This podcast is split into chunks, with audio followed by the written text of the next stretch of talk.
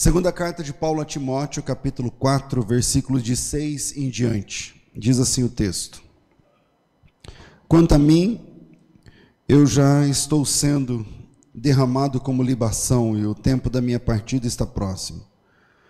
Combati o bom combate, acabei a carreira e guardei a fé. E desde agora a coroa da justiça me está guardada, a qual o Senhor, justo juiz, me dará naquele dia e não somente a mim, mas a todos quantos amarem a sua vinda. Procura vir ter comigo depressa, porque Demas me abandonou, amou o presente século e foi para Tessalônica. Crescente foi para Galácia e Tito para Dalmácia, só Lucas está comigo. Toma a Marcos e traze-o contigo, porque me é muito útil para o ministério. Amém.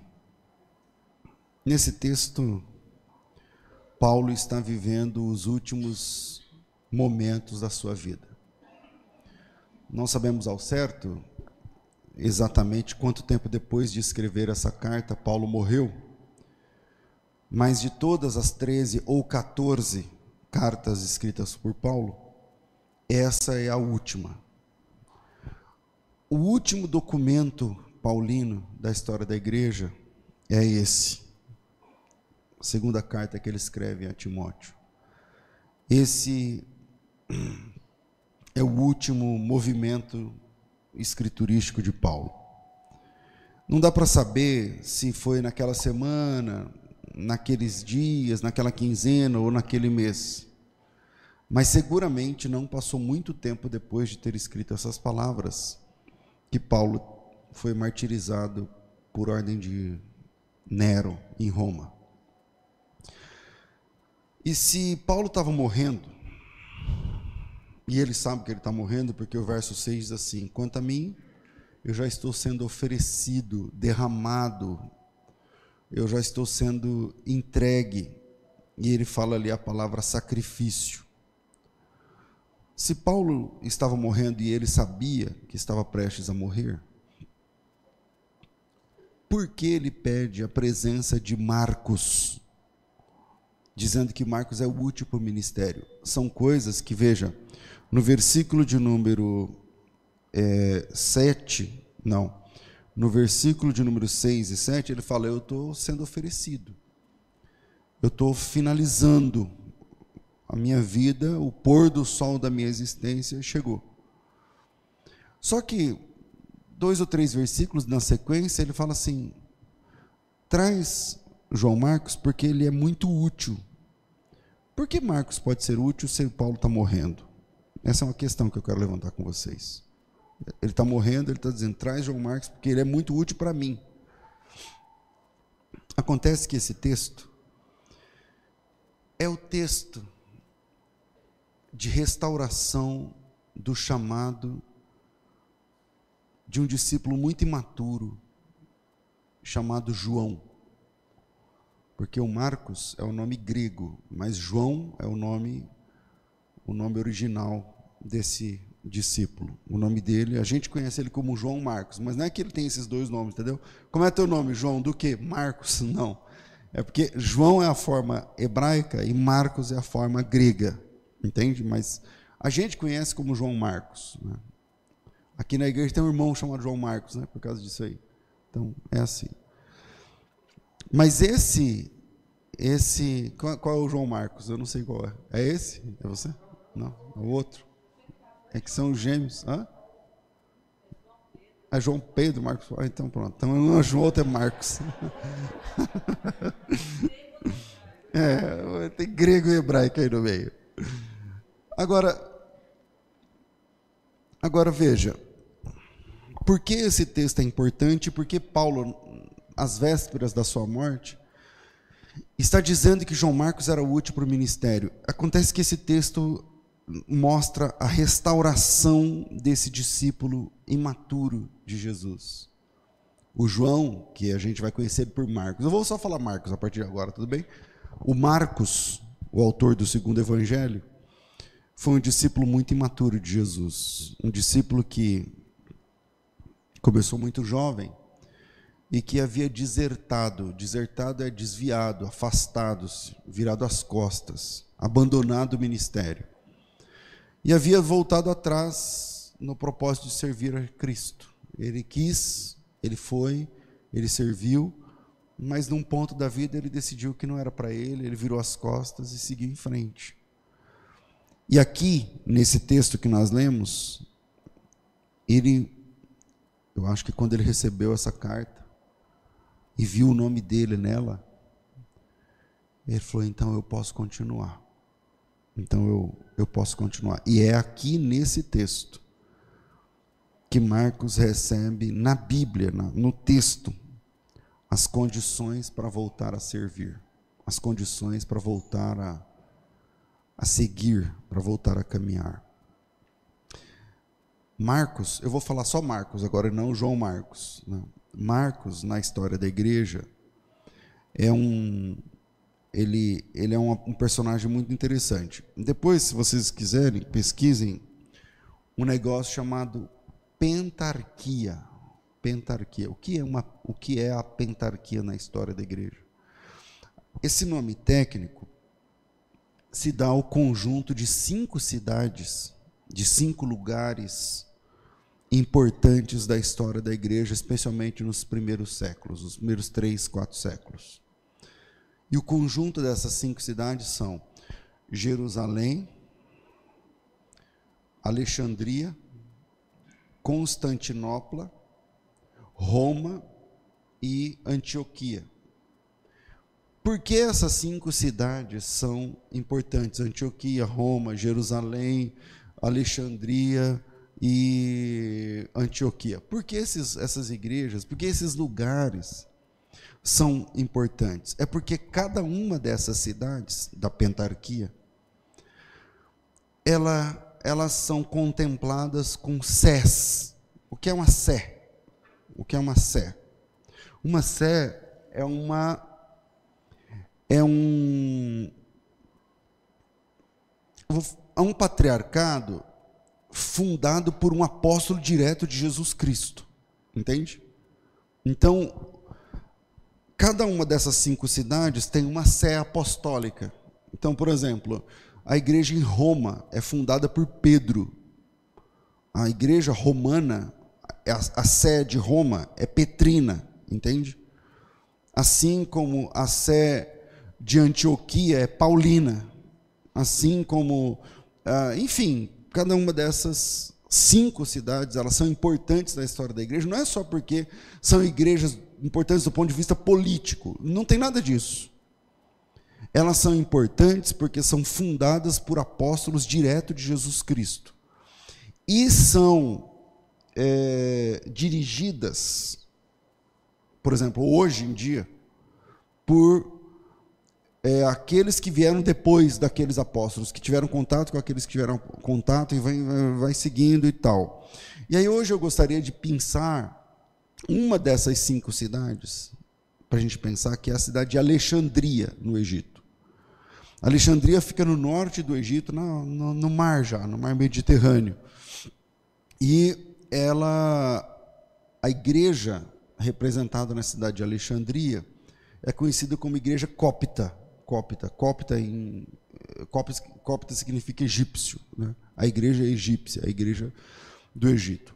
E segundo todos os historiadores, quem levou o evangelho, quem leva o evangelho, que sai, o epicentro do evangelho é Jerusalém. E quem leva o evangelho até Alexandria é Marcos o autor do segundo evangelho. O autor do segundo evangelho. Sendo uma das mais antigas igrejas de pé no mundo, porque eu não estou falando de prédio, tá? Porque o prédio mais antigo não é aquela, mas o prédio mais antigo é em Belém, por exemplo. Mas a, a presença da igreja lá, o ano da chegada do evangelho em Antioquia, é no ano 42. Quer dizer, Jesus morreu perto do ano 30 e no ano 42, o evangelho está instalado em Alexandria, no Egito. Por isso, a igreja de Alexandria é uma igreja importante. Hoje, liderada pelo Papa Teodoro II. É, pastor, mas o Papa não é outro nome? Então, essas, essa, cada uma dessas igrejas da pentarquia tem seus próprios papas, tem seu próprio é, a sua própria dinastia, é uma coisa um pouco mais complexa da história da igreja. Mas seja como for, a igreja, a Sé de Antioquia, ou melhor, de Alexandria, no Egito, ela é, é, fundada por Marcos. E tem toda uma história, se você quiser pesquisar a respeito, porque cada uma dessas igrejas tem histórias de milagres que perduram até o dia de hoje. Então, por exemplo, lá, segundo a história, tem um óleo que foi trazido por Marcos e abençoado por Cristo. E esse óleo tem até hoje e as pessoas usam. E tem histórias de milagres. A, a, a igreja de Jerusalém, eu vou sair do assunto. A igreja de Jerusalém, por exemplo, tem uma vez ao ano, uma vez ao ano, isso é televisionado há muitos anos, muitos anos, não é de agora que eu estou falando. É, na verdade, ela é, isso que eu vou falar é, é vasculhado desde o ano 1100 da época, que, então faz mais de quase mil anos essa história com documentação. Sem documentação é do século II, que o patriarca de Jerusalém entra no Santo Sepulcro, onde esteve o corpo de Cristo, não sei o quê, e hoje tem uma igreja chamada Igreja do Santo Sepulcro, e nasce um fogo lá dentro. E esse fogo é trazido e depois dividido com outras igrejas no mundo. E esse fogo é levado em aeronaves e tudo. Pesquisa aí, depois você olha aí, o milagre do fogo em Jerusalém, você vai, você vai saber.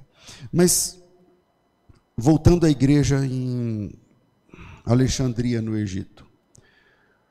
Se ela faz parte da pentarquia, significa que em tese ela foi aberta por um apóstolo de Jesus. Marcos era um apóstolo de Jesus? A resposta é não. Não. Marcos tinha função apostólica? Não. Marcos é chamado em algum documento de apóstolo Marcos? Não. E hoje você vai descobrir que isso não aconteceu por um capítulo. Marcos é reconhecido como apóstolo? Não. Então quem é Marcos na Bíblia?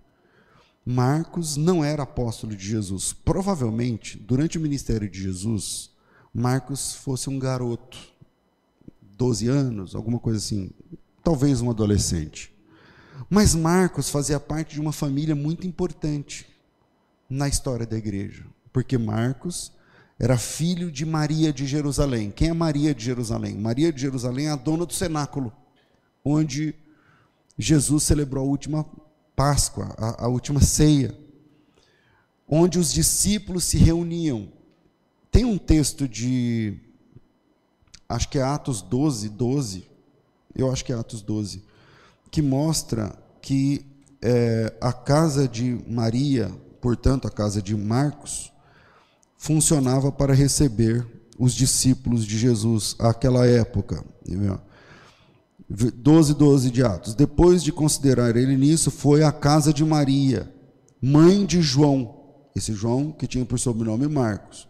Pastor, o senhor não disse que era sobrenome? Então, fala aqui sobrenome, mas é o nome grego, entende? É assim que funciona onde muitos se encontravam reunidos e oravam. Então, quem é Marcos? O Marcos é o filho da Maria de Jerusalém. A Maria de Jerusalém é a primeira casa, é o primeiro point, é o primeiro ponto, é o primeiro lugar onde a igreja se reúne, onde a igreja bíblica se reúne, tipo Pedro, Tiago, Barnabé, todo esse pessoal ia para casa de Marcos, para casa da mãe de Marcos. E aí o fato de mencionar a mãe e não o marido, é provável que ela seja uma viúva, que ela fosse uma viúva, porque uma mulher casada não podia ter bens em seu nome, a menos que ela herdasse isso do marido, ou coisa assim.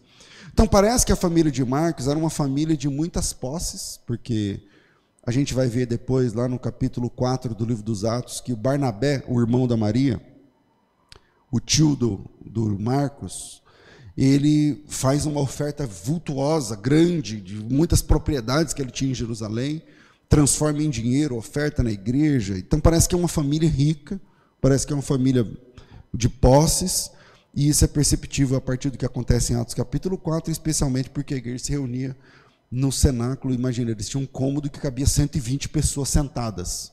Então, no dia de Pentecostes, não sei se você parou para ver esse detalhe, no dia de Pentecostes, eles não estavam orando pulando, é, como os neopentecostais hoje. Eles estavam sentados quando receberam a, a, descida do Espírito Santo, e isso era acomodado na casa de João Marcos, na casa de sua mãe. E aí eu quero deixar alguns pontos para a gente pensar, e o primeiro é o seguinte: fé não é um legado de família. Fé não é um legado de família. Maria, Jerusalém, Barnabé, um dos apóstolos, porque Barnabé também é chamado de apóstolo em Atos 14, 14. O cenáculo, os primeiros discípulos, a última ceia, os apóstolos em volta, Maria, mãe de Jesus, Marcos, viveu parte da sua vida cercado dessas pessoas. Você já pensou o privilégio que é ele a hora que ele chega em casa, a mãe dele fala: vai tomar. Ele era um adolescente, vai tomar banho, porque hoje tem culto. Aí ele vai tomar banho e tem culto. Quem é no culto? João, Pedro, Tiago, a mãe de Jesus, os irmãos de Jesus, é o culto. É o culto doméstico, o culto na casa de João Marcos. É com essas pessoas. Essas pessoas se reuniam em sua casa. Aliás, o Espírito Santo desce no dia de Pentecostes na sua casa. Então, vai tomar banho porque hoje tem culto. Ele vai tomar banho, mas ele vai se sentar com as pessoas mais importantes da história do cristianismo. Só que ele é menino, então ele fica correndo, então ele fica, ele não dá atenção direito. Então, aquelas pessoas que depois virarão histórias em livros que nós lemos até agora, aquelas pessoas cujos nomes estão na sua Bíblia, conviveram com Marcos desde as primeiras lembranças de Marcos, quando fala de igreja. E crescer nesse ambiente pode ser bom ou não. Pode ser legal ou não. Por exemplo, alguém fala assim: Ah, pastor Fulano, ah, conheço. Eu já almocei com ele. Pode ser bom ou não. Não é incomum que filhos de crentes se afastem da fé durante uma fase de suas vidas. Então, crescer ambientado às coisas de Deus, por exemplo, foi bom para Timóteo na Bíblia. Quando Paulo chama Timóteo, ele fala assim: desde pequeno você sabe as sagradas letras, você aprendeu com a tua mãe, você aprendeu com a tua avó e agora você quer ser missionário. E você é jovem. Então, crescer ambientado com as coisas de Deus foi bom para Timóteo, mas parece que não foi a mesma experiência não foi boa para Ofini e Finéias, os filhos de Eli. Lembram dos filhos de Eli? Eles se tornaram estupradores, eles se tornaram pessoas de índole má, eles se tornaram bandidos, mesmo sendo filhos de quem eram. E Marcos não pode ser colocado nem em um extremo de bandido, de alguém assim, e nem em outro, porque Marcos não não se tornou assim um grande obreiro, porque conviveu com os apóstolos e os, os irmãos de Jesus e a mãe de Jesus e toda essa galera, mas também ele se tornou um bandido. Mas podemos dizer que crescer vendo tudo que Marcos viu e conhecendo tudo que ele conheceu, meio que não influenciou tanto a vida dele para o ministério, não é a partir daí ou por causa disso. Caminhar rodeado de pessoas de Deus é bênção mas não significa que você seja uma pessoa de Deus. Estar numa igreja que é uma bênção é legal, mas não significa que você seja uma bênção. Significa que você está junto, significa que você está perto. E significa, inclusive, que você pode ser abençoado ou abençoada por estar no lugar certo com as pessoas certas o tempo todo. E Marcos tinha oportunidades que poucos tiveram. Tipo, depois do almoço, o Marcos podia se sentar com alguém e falar: fala aí, como é que foi quando Jesus chorou? Explique aí para mim. E aí, Marcos ia ter uma narrativa de alguém que viveu aquilo em primeira pessoa, que, que esteve lá no lugar. É tanto que, não sei se vocês sabem, mas o Evangelho de Marcos é o primeiro de todos. Mateus e Lucas são derivados de Marcos olharam para o que Marcos fez e fizeram. O primeiro evangelho, cronologicamente falando, é o de Marcos. E o evangelho de Marcos é subsidiado por, por Pedro, o apóstolo, porque Pedro meio que adota Marcos quando Marcos se levanta na fé. Ele chama Marcos de filho amado, de filho querido. Tanto que no começo da igreja o evangelho de Marcos era conhecido como evangelho de Pedro, alguns documentos. E aí a gente entende que fé não é um negócio de família. Que fé não é um negócio de família. É óbvio que uma família, que quando você está em família, você tem a oportunidade de compartilhar com mais facilidade a fé para as pessoas que sentam com você à mesa, que caminham com você no dia a dia.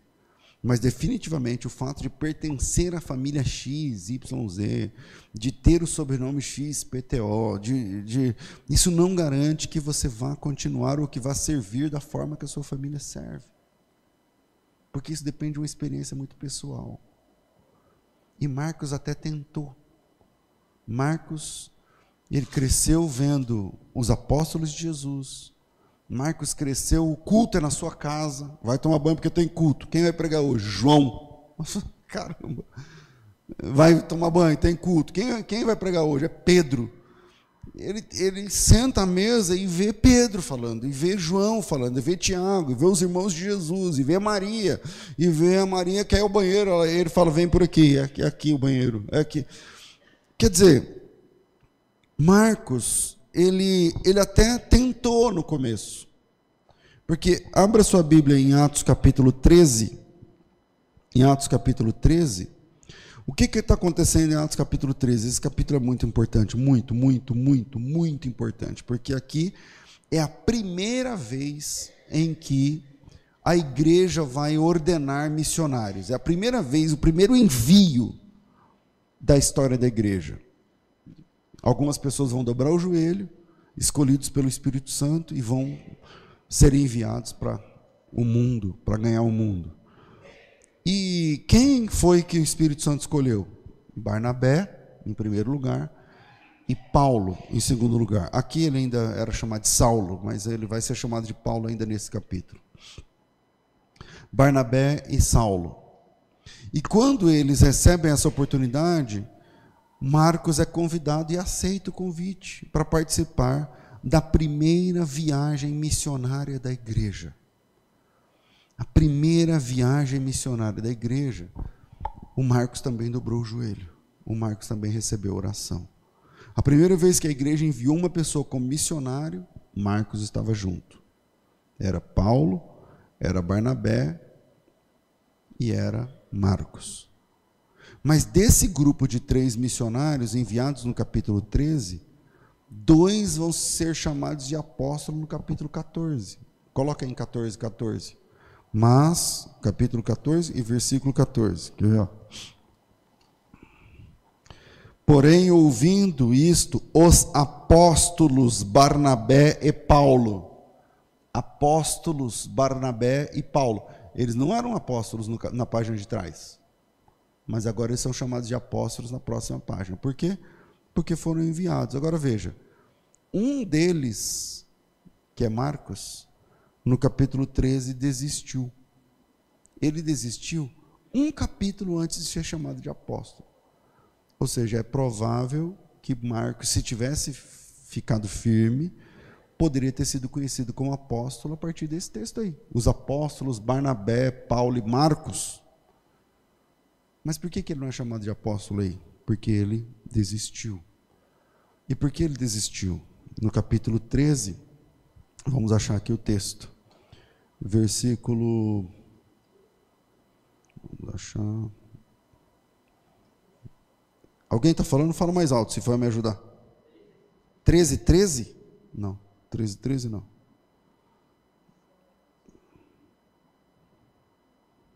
Não, é verdade, vocês estão certos. 13, 13. Para mim era 13, 30. Tá bom. Partindo de Pafos, Paulo e os que com ele estavam chegaram a Perge da Panfilha, mas João, apartando-se deles, voltou para Jerusalém. Obrigado e desculpem, é 13, 13, vocês estão certos o tempo todo. Capítulo 13, Paulo segue, Barnabé segue e Marcos volta atrás. E eu quero, nesses três pontos, primeiro é a fé não é um legado de família. Fé não é um legado de família. Talvez você esteja ouvindo essa palavra aqui, ou gravado depois, e você deve ouvir essa palavra e lembrar da sua mãe ou do seu pai por serem referenciais de fé para você. Talvez você pode ouvir essa palavra e se lembrar da tua avó, do teu avô, sei lá de quem. Só que o evangelho não é sobre lembranças da sua família. A Bíblia não é um álbum de recordações de família. É sobre você. É sobre você. É sobre você e Deus. É sobre você e sua salvação. É sobre você e sua responsabilidade diante de Deus. Não é sobre sua mãe. No último dia, não tem como chamar sua mãe, não tem como chamar sua avó, não tem como chamar seu pai, não tem como chamar. É você e Deus, olho no olho, você e Jesus. Jesus disse: Eis que cedo venho, Apocalipse 22, 12. O meu galardão está comigo e eu vou entregar a cada um, segundo as suas obras. Então, segundo ponto para a gente pensar: você pode ser útil mesmo que já tenha feito besteiras lá atrás. E isso é o que o apóstolo Paulo, na sua última carta, nas últimas linhas, quando Paulo está no apagar das luzes da sua existência, quando ele está jurado de morte, ele sabe que ele tem a última folha, a última caneta, últimas, as últimas frases. Paulo deixa uma frase escrita assim: traga Marcos, porque ele é útil para mim no ministério. E por que, que ele diz isso? Porque em capítulo 13, versículo 13, que vocês me lembraram, o Marcos desiste do ministério e vai embora. Ele foi chamado, ele conviveu com aquela galera que eu falei, ele recebe a oração, ele está a um capítulo de ser chamado de apóstolo. No capítulo 13, ele é enviado. No capítulo 13, verso 13, ele desiste. No capítulo 14, verso 14, o pessoal que não desiste é chamado de apóstolo. No 13, 13, ele sai. No 14, 14, o pessoal que mantém-se na, na, na, na visão recebe o título de apóstolo pela primeira vez. No 13, 13, ele deserta, deserta. No 14, 14, quem continua é chamado de apóstolo. Um capítulo antes, ele abandona, um capítulo depois, as pessoas que continuam são promovidas. Isso deve ter feito mal a João, a Marcos. Porque uma palavra que define graça para mim é você pode recomeçar. Uma palavra que, que define graça é você pode recomeçar com Deus. O pródigo sabia disso, a samaritana sabia disso, a mulher pecadora de João 8 sabia disso, o leproso sabia disso, o Lázaro sabia disso, a filha de Jairo sabia disso, o filho da viúva de Naim sabia disso, e milhares de outras pessoas que tiveram um encontro pessoal com Jesus entenderam essa verdade, e a verdade da graça é: eu posso recomeçar agora, eu posso recomeçar com Deus. E quando Marcos abandona, vira as costas, eu não sei porquê, a Bíblia não fala, a história de Marcos também não diz, mas por algum motivo ele parou, fez uma conta e falou: Isso aqui não é para mim negócio de igreja, negócio de missionário, negócio de evangelismo, tal, pô, eu estou em outra. E ele virou as costas, porque, e é interessante que a palavra aqui, quando fala que ele foi embora, voltou e foi para Jerusalém, é uma palavra vizinha, vizinha da palavra é, apostasia. Começa com o mesmo prefixo. Quer dizer, ele virou as costas, não é que ele virou as costas para Cristo, entendeu? Mas ele virou as costas para a obra de Cristo. Veja, não é que ele virou as costas para Jesus, aí não teria outro jeito. Mas ele virou as costas para a obra de Jesus. Ele, tipo, não estava nem aí para a obra de Deus. Chega um momento que ele fala assim: não estou nem aí, isso aí não é para mim. Mas você não quer Jesus? Não, Jesus eu entendo. Jesus, pô, a mãe dele é lá de casa. É, Jesus, não, os irmãos de Jesus são meus chegados, eu conheço esse pessoal. Eu cresci vendo essa turma, Pedro, Tiago. Quem você falar, eu conheço. Quem você falar, eu sei pelo nome. Eles também me conhecem, não é só eu que os conheço. Mas o que eu estou falando é que a obra não é para mim. Não é que Jesus não é para mim, a obra não é para mim. Mas ele, ele quase comete a apostasia a julgar pela palavra que está escrito aí, que ele volta para, para Jerusalém. E, e, e uma palavra que define graça, como nós falamos, é poder recomeçar. E assim como Marcos, nós também falhamos em algum momento. E eu não estou falando de erros do nosso passado quando a gente não era crente. Porque esses foram apagados, esses daí, as coisas velhas passaram e tudo se fez novo. Eu estou falando de erros que cometemos depois de conhecermos o cenáculo, depois de convivermos com quem é de Deus, depois de conhecermos a família de Jesus, depois de recebermos em nossa casa aqueles, depois da nossa casa se tornar cenáculo. Eu estou falando de erros que cometemos depois de conhecermos o povo de Deus. Eu estou falando de erros cometidos depois de termos recebido Jesus em nossa casa, como aconteceu com Marcos. Aliás, no caso dele foi literalmente, e no nosso caso foi espiritualmente. Mas o que aconteceu com Marcos acontece com a gente. O que aconteceu com Marcos aconteceu com Pedro. Lembram? O que aconteceu com Marcos e com Pedro acontece com todos nós. É uma bobagem você entender que se você é crente, se você é cristão, então agora você não pode errar, se você errar, acabou, não tem mais volta, porque Deus perdoou só os pecados do, do passado quando você estava na ignorância, mas agora, se você cair agora, então, então você tem que ser malhado. Tal. Quem pensa assim é a igreja. A igreja age assim. Mas Jesus, o dono da igreja, não é assim. Todos nós também falhamos, mesmo depois de termos sido chamados. Todos nós falhamos, mesmo depois de, de, termos, sido, de termos sido enviados. Todos nós falhamos, mesmo, oh meu Deus, mesmo depois de termos recebido a oração da igreja, a imposição de mãos do ministério, que aconteceu com Marcos. Ele conviveu com os irmãos de Jesus, ele conviveu com a família de Jesus, ele recebeu a oração dos apóstolos, ele foi enviado pelos apóstolos, e mesmo assim falhou. E mesmo assim falhou. E olha, e ele falhou, e ele foi, a falha dele é vizinha da apostasia.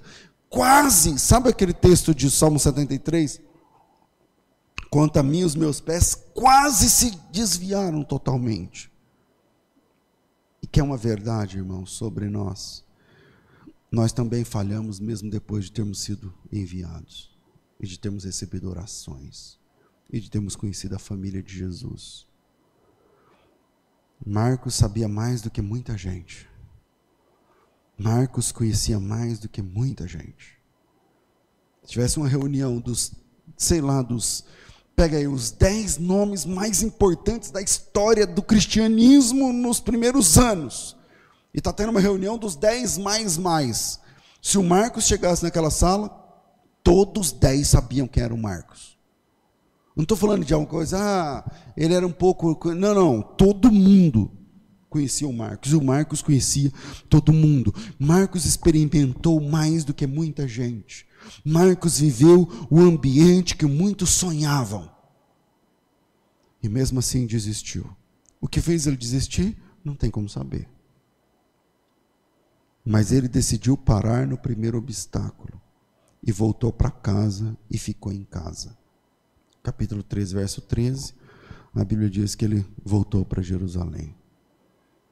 Capítulo 14, versículo 14, aqueles que permaneceram são chamados de apóstolos. Mas veja o que o capítulo 15, a próxima página, diz, no verso 37. Quando Paulo decidiu voltar e conduzir a segunda viagem missionária, sabe aquele negócio que a gente estuda nos cursos hoje, as viagens missionárias de Paulo? Quando vai começar a segunda missionária, viagem missionária de Paulo, vamos lá, 15, 37. Alguns dias depois, eu estou falando certo? Então não é o 37, é um pouco antes. 36, alguns dias depois, disse Paulo a Barnabé: Voltemos agora para visitar os irmãos de todas as cidades por, pelas quais anunciamos a palavra do Senhor, para ver como estão. E Barnabé queria levar a João, chamado Marcos, mas Paulo não achava justo levarem aquele que se afastara desde a Panfilha, não nos acompanhando no trabalho. Houve entre eles tal desavença na briga, que vieram a separar-se. Então Barnabé, levando consigo Marcos, navegou para Chipre. E Paulo segue sozinho. Agora, Todos nós, por causa da Bíblia, a gente fica pagando por Paulo, né? Não, porque Paulo é o cara. Não, porque Paulo não sei o quê. Porque Paulo. Deixa eu falar só um segredo para vocês. A obra de Deus não é só Paulo pregando e abrindo igreja. Pastor, mas só. Ninguém sabe nada da história do Barnabé. É que o Paulo, nessa divisão de forças, o Lucas, que é o escritor do Evangelho de Lucas e também do livro dos Atos, ficou com Paulo. Então, nós temos todos os relatos do que Paulo fez, porque o escritor ficou com Paulo e não com o Barnabé. Mas Paulo chega em cidades que já têm o evangelho, graças a quem? Barnabé e Marcos. Mas a gente, tipo, tem um apagão na história de Barnabé, por quê? Porque Barnabé fez a obra sem um escritor do lado, e Paulo fez a obra tendo Lucas viajando com ele no navio, no naufrágio. No texto que nós lemos, base para esse sermão lá de 2 Timóteo capítulo 4, ele fala assim: Todos me abandonaram, só Lucas ficou comigo. É por isso que a gente sabe o que está escrito em cada momento, o que, acontece, o que acontece em cada momento final de Paulo. Agora, Marcos segue com Barnabé, isso significa que foi um fracasso? Não. Significa que eles agora seguem caminhos diferentes. E existe uma, uma coisa interessante aqui para a gente pensar. Marcos queria seguir na viagem missionária? Parece que sim. Eu acho que sim. Por quê? Porque o Barnabé fala para Paulo: vamos levar o Marcos. Pô, ele pensou melhor. Ele, tá, ele falhou lá atrás, mas agora ele quer seguir e tal. Paulo entendeu? Parece que não. Na hora lá, o Paulo estava nervoso. Falou: não. O cara saiu fora. Falou que não foi. Chamei ele, andou para trás, tal. E tem um princípio poderoso aqui para a gente ir concluindo esse assunto. Nem sempre os homens de Deus irão entender a graça como deveriam entender. Nem sempre os homens de Deus vão entender. Barnabé é o responsável pelo ministério de Paulo. Não é porque o Barnabé foi escolhido pelo Espírito Santo primeiro que Paulo que eu estou falando isso. Que isso também acontece em Atos 13, versículo 2. Barnabé é o responsável pelo ministério de Paulo desde Atos 9. Se você abrir a Bíblia em Atos 9, o apóstolo Paulo se converte, mas ele fica cego. E ele fica cego, e cego ele dependeu da ajuda de algumas pessoas importantes. Três. Primeira pessoa importante que Paulo precisou. Não sei quem vai lembrar um homem chamado Ananias. Na verdade, o primeiro nem é o Ananias, é um cara chamado Judas. Falei, que Judas, pastor? Judas é o cara que hospedou Paulo por três dias. Que ele ficou doente, cego, em cima de uma cama. Se não fosse o Judas e aquela cama, como é que o Paulo ia fazer? Cego, doente. A segunda pessoa é Ananias. Quem é Ananias na história do apóstolo Paulo? Lembra do profeta que Deus falou, tal? É esse cara. Ele vai lá e pregar para Paulo e falar assim: o Espírito Santo falou comigo para que você torne a ver, seja cheio do Espírito Santo, não sei o que, caia as escamas dos olhos. Ananias. A terceira pessoa importante na história de Paulo, então Judas, Ananias e Barnabé. Sabe por quê? Porque quando Paulo se levanta e é curado, o Barnabé pega o Paulo pela mão, novo convertido, leva para Jerusalém, apresenta para os apóstolos. Os apóstolos não gostaram muito. Se você ler o texto lá, ah, se alegraram, não sei o que, mas mandaram ele para Tarso. Não gostaram muito. Anos depois, o Barnabé volta lá em Tarso. Quando, Barnabé, quando abre a segunda igreja, a primeira igreja de Jerusalém, a segunda de Antioquia. Quando abre a segunda igreja, Barnabé é o pastor titular da segunda igreja. Isso é Atos capítulo 11. Quando Barnabé assume a igreja, a primeira coisa que ele faz é ir lá em Tarso buscar o Paulo e falar assim: você vai trabalhar comigo. Então o Paulo é quem é, também graças a Barnabé. Barnabé é o cara que estendeu a mão para o Paulo mais de uma vez.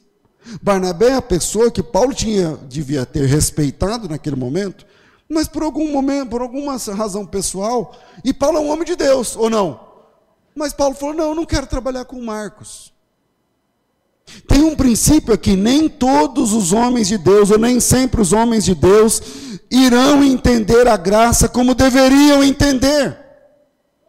Paulo poderia entender e falar assim: não, peraí, esse cara que está falando isso é o cara que me deu a mão mais de uma vez. É o cara que, se não fosse ele, eu não estaria aqui. É o cara que me deu a chance de, de liderar uma igreja. É o cara que me. O ministério de Paulo deve-se a Deus, obviamente, e a Barnabé. Porque o líder da igreja de Antioquia é Barnabé e Paulo é o segundo. E lembra-se, lá na, quando eu falei da pentarquia, Antioquia é uma dessas cinco igrejas. É uma dessas cinco igrejas. Pastor, o que, que eu aprendo aqui? Que a gente não pode se importar com o que as pessoas pensam ou mesmo falem a respeito de nós. A graça de Deus é uma possibilidade plena de recomeçar, não importa que os homens de Deus falem. A graça de Deus é uma possibilidade plena para recomeçar. Não importa o que eu diga, não importa o que Fulano diga, não importa o que o apóstolo Fulano diga. Há uma chance para João Marcos recomeçar. Eu comecei falando que a igreja de São Marcos, a igreja. Tem duas igrejas de São Marcos no mundo. Aquela que eu falei, a original lá de, de Alexandria, e tem uma em Veneza, onde estão enterrados os ossos de João Marcos. Mas não é o assunto aqui agora. Uma das igrejas apostólicas que funciona até hoje em Alexandria, no Egito, é a igreja que eu comecei falando sobre João Marcos. Mas para que ela fizesse parte da pentarquia, ela, podia, ela deveria ter sido fundada por um apóstolo. E a pergunta é: Marcos é apóstolo? A resposta é não. E por que ele não é apóstolo? Porque no capítulo 13, verso 13, ela abandona a comitiva que vai se tornar apostólica lá na frente, um capítulo depois. E no capítulo 14, quando Paulo e Barnabé são chamados de apóstolos pela primeira vez, o Marcos já não faz parte. O que separa Marcos do ministério apostólico é um capítulo. Um capítulo só. Um único capítulo que separa Marcos de receber o título, ou a fama, ou o nome, ou a designação, ou a desinência de apóstolo. E quem sabe, um capítulo só esteja separando você da vontade plena de Deus. Talvez eu esteja falando para alguém que está aqui na igreja, que conhece o povo de Deus, que conhece a Bíblia, que sabe da obra, que sabe do ministério, que sabe do chamado, que tem um pai, ou uma mãe, ou uma avó, ou um tio, ou uma casa, ou uma, um sobrenome, ou sabe lá Deus mais o que envolvido com a obra de Deus, mas que nessa ficha, por algum motivo, não caiu para você, e tem um capítulo que separa você da vontade plena de Deus na tua vida. Uma coisa um capítulo, um fato, uma queda, um vício, uma dor, um pecado, uma situação. E é o que aconteceu com Marcos. Pastor, mas por que, que a igreja lá da Pentarquia fala Marcos? Sendo que ela não é apostólica. Ah, é porque o texto que nós lemos da segunda carta que Paulo escreveu a Timóteo, ali está a restauração do ministério de Marcos. Quando Paulo, aquele que recebeu o título de apóstolo um capítulo depois de Marcos ter desistido, ele diz assim: Eu neguei a entrada de Marcos em Atos 15, mas eu estou voltando atrás agora. Estou morrendo, vou morrer, não vou ver mais ninguém. Mas eu reconheço que Marcos me é muito útil para o ministério. E eu enxergo nesse texto a restauração do ministério apostólico de Marcos. Quem sabe um único capítulo só esteja separando você da vontade plena de Deus. Quem sabe um único, um único fato esteja separando você do serviço pelo qual Deus chamou e teu coração já queimou e por algum motivo você parou. E quem sabe um único capítulo, do 13, 13 para o 14, 14, poucos versículos, estejam colocando um ponto final no ministério que Deus colocou no teu coração. E a mensagem dessa manhã, terceiro ponto para a gente encerrar. Você pode recomeçar, mesmo que já tenha virado as costas para o ministério. Você pode recomeçar, mesmo que já tenha virado as costas para o ministério uma vez. Isso é graça, no grau mais puro apresentado nas Escrituras. Uma pessoa que virou as costas. Pastor, mas se a pessoa virar as costas para Jesus, se ela blasfemar contra o Espírito, não tem perdão. Eu não estou falando disso, é verdade, não tem perdão mesmo. E o Marcos quase, a palavra grega ali, ele bateu na trave. O princípio da palavra é exatamente o mesmo, o prefixo é o mesmo da apostasia, mas não é a apostasia que aparece. E aqui, você pode recomeçar mesmo já tendo virado as costas uma vez, mesmo já tendo abandonado uma vez. E quando eu vejo a história da igreja, a igreja cópita, a igreja de Marcos, a história de Marcos e como o evangelho chegou em Antioquia, eu creio que em Antioquia não, em Alexandria, eu vejo que Marcos aproveitou essa oportunidade.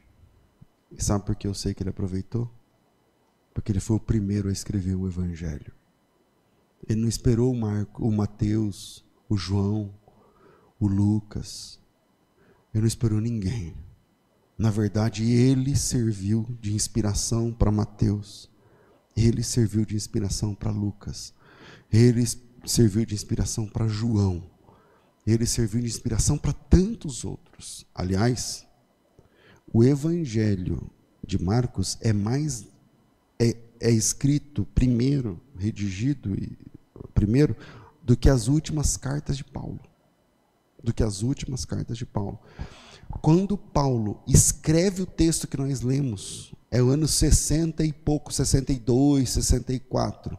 O Evangelho de Marcos é anterior a essa data.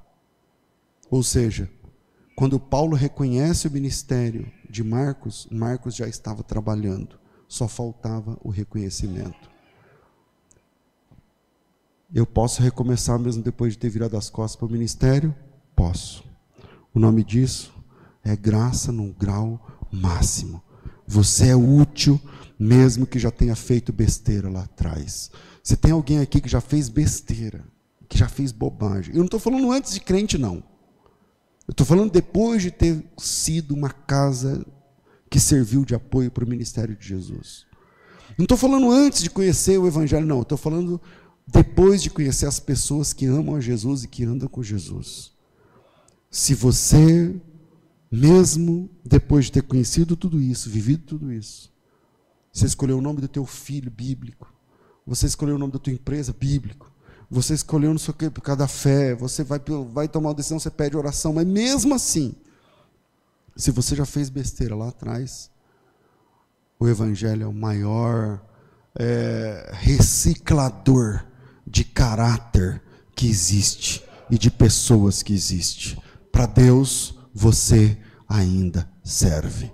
Para Jesus, você ainda serve. A porta da graça não se fechou por causa de uma bobagem que você fez anos atrás. A porta da graça não fechou, o cadeado da graça não foi passado na porta por causa de uma lambança que você fez lá atrás, ou porque você abandonou algum posto lá atrás, mesmo que você já tinha deixado o teu pastor na mão, mesmo que você já tenha deixado alguém na mão, mesmo que você já tenha colocou o nome, depois tirou e agiu, foi moleque, porque é o que o João Marcos fez lá atrás. Há espaço na graça para quem agiu exatamente desse jeito. E você pode recomeçar mesmo que já tenha virado as costas, até mesmo para o ministério pelo qual Deus te chamou. E quando eu vejo Marcos sendo chamado por Paulo, no último capítulo da sua história de Paulo, ele fala assim: traz o Marcos e fala para ele que ele é muito útil. Ele é muito útil. Aquele que era inútil, agora é muito útil para o ministério. Por causa desse versículo, eu sei, porque a sé de Alexandria é apostólica. Porque Marcos retomou o seu ministério. E Marcos foi pregar o evangelho lá no Egito. É o primeiro a levar o evangelho lá no Egito, convertendo egípcios a Jesus. E a igreja alexandrina é a igreja mais importante do ponto de vista dos doutores da igreja, pelo menos nos três primeiros séculos da igreja. Tudo isso graças à disponibilidade desse cara, que abandonou, que agiu feito menino, que agiu feito criança, que fez beicinho, que não quis, mas que depois reconsiderou e voltou atrás. Você virou as costas para o seu, seu pastor? Você virou as costas para a obra de Deus? Você já virou, você já colocou o nome, depois tirou? Você já disse eu vou e depois não foi? Você já disse eu dou e depois não deu? Você já disse eu quero e depois não quis. E está aqui ouvindo essa palavra. você pode recomeçar ainda. Há espaço na graça para alguém exatamente igual você. Pastor, mas eu não tenho a mesma fé que minha mãe, que meu pai, que não sei quem, que tal. Não interessa. Deus trata com você, independente do seu sobrenome. Deus trata com você, independente da história da tua mãe, do teu pai. Deus trata com você, é você e Deus, apenas você e Deus. Não importa se você deixou alguém na mão, não importa se lá atrás você falhou, não interessa. O que interessa é o seu posicionamento agora. Agora, essa manhã. Curva sua cabeça e vamos ao Senhor em oração. Pai, nós te louvamos em nome de Jesus. Porque enquanto a tua palavra era tratada, capítulos da nossa vida eram revividos na nossa mente nas nossas lembranças, lembranças nada orgulhosas. E essa manhã ouvimos que a graça do Senhor é a graça do apesar de. E nós queremos recomeçar contigo, embora tenha capítulos em nossas vidas que não nos orgulhamos dele. Atos, atitudes, palavras, ações, decisões das quais não nos orgulhamos mas ouvimos a tua palavra e entendemos que a graça é muito mais graciosa do que eu pensava, porque a graça contempla até aqueles que quase viraram as costas para ti. Contempla aqueles que, na verdade, viraram as costas para a tua obra, para o teu reino, para a tua vontade. Assim como Marcos, muitos pensaram em si, Muitos viraram as costas, mesmo depois de ter dado nome, mesmo depois de ter, mesmo depois de terem sido contados. Em nome de Jesus, recebe esse homem de volta. Em nome de Jesus, recebe essa mulher de volta. Nos teus átrios, nos teus caminhos, na tua vontade. Em nome de Jesus, se tem alguém orando comigo de verdade, com fé, Restaura, Senhor, esse coração. Restaura essa vida. Levanta esse homem de novo. Levanta essa mulher de novo. Faz de novo, Senhor. Porque é assim que nós entendemos a graça do Senhor manifesta na vida desse personagem. E se aconteceu com ele, porque não pode acontecer com essa pessoa aqui agora? Levanta, Senhor, perdoa, cura, restaura, abençoa liberta, liberta, livra. Tira, Senhor, todo o embaraço. Tira, Senhor, tudo que está para trás, toda a história feia lá atrás. Tira. E que diga amém àqueles que querem uma vida nova contigo, a partir de agora. Em nome de Jesus. Amém. Glória a Deus.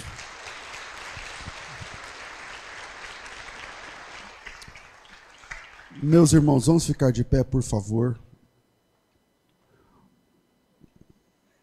Chegou o momento do nosso ofertório e, como sabemos, você pode ofertar através do envelope para quem está aqui na igreja, ou através do cartão e através do Pix. Hoje muitos é pelo Pix, né?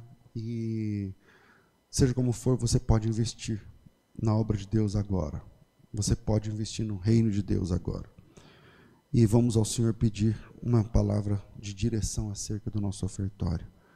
Senhor, nós seguimos em oração contigo. Aleluia. Bendito é o teu nome. Agora, pedindo ao Senhor direcionamento acerca do ofertório. Dirige, Senhor, os meus irmãos.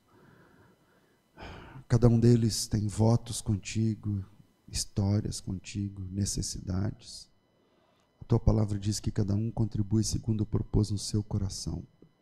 Dirige, Senhor, o nosso coração para decidirmos agora como devemos nos comportar no momento do ofertório. Em nome do Senhor Jesus.